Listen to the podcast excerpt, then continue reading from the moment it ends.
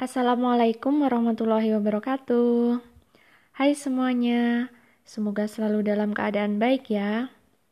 Kali ini niatnya aku mau kenalan dulu nih. Sebelumnya maaf ya, hehe. Buat episode dulu, tapi belum ada salam perkenalan. Kenapa? Ya karena jujur sih, buat ini itu awalnya sekedar tuntutan tugas aja. Tapi semakin ke sini sepertinya jiwaku semakin tertarik. Hehe. Iya, seperti ada magnet yang membangunkan dari kemalasan dan zona nyaman gitu.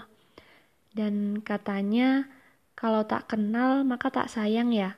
Tapi sudah terlanjur sayang, eh belum tentu jadian. Ups, hehe, bercanda. Oke, sebelumnya saya Dita. Tidak begitu pandai menulis, tapi senang membaca. Tapi tak pandai juga sih kalau membaca isi hati dia. Hehe. Tuh kan bercanda terus jadinya. Oke, kali ini agak serius.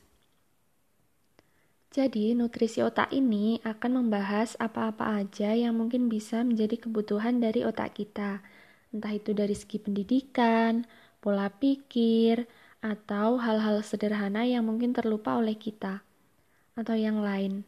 Dan intinya, ya itulah hehe. Tapi bukan berarti pembahasan ini nantinya itu tidak jelas, bukan berarti juga tidak mempunyai karakter tertentu.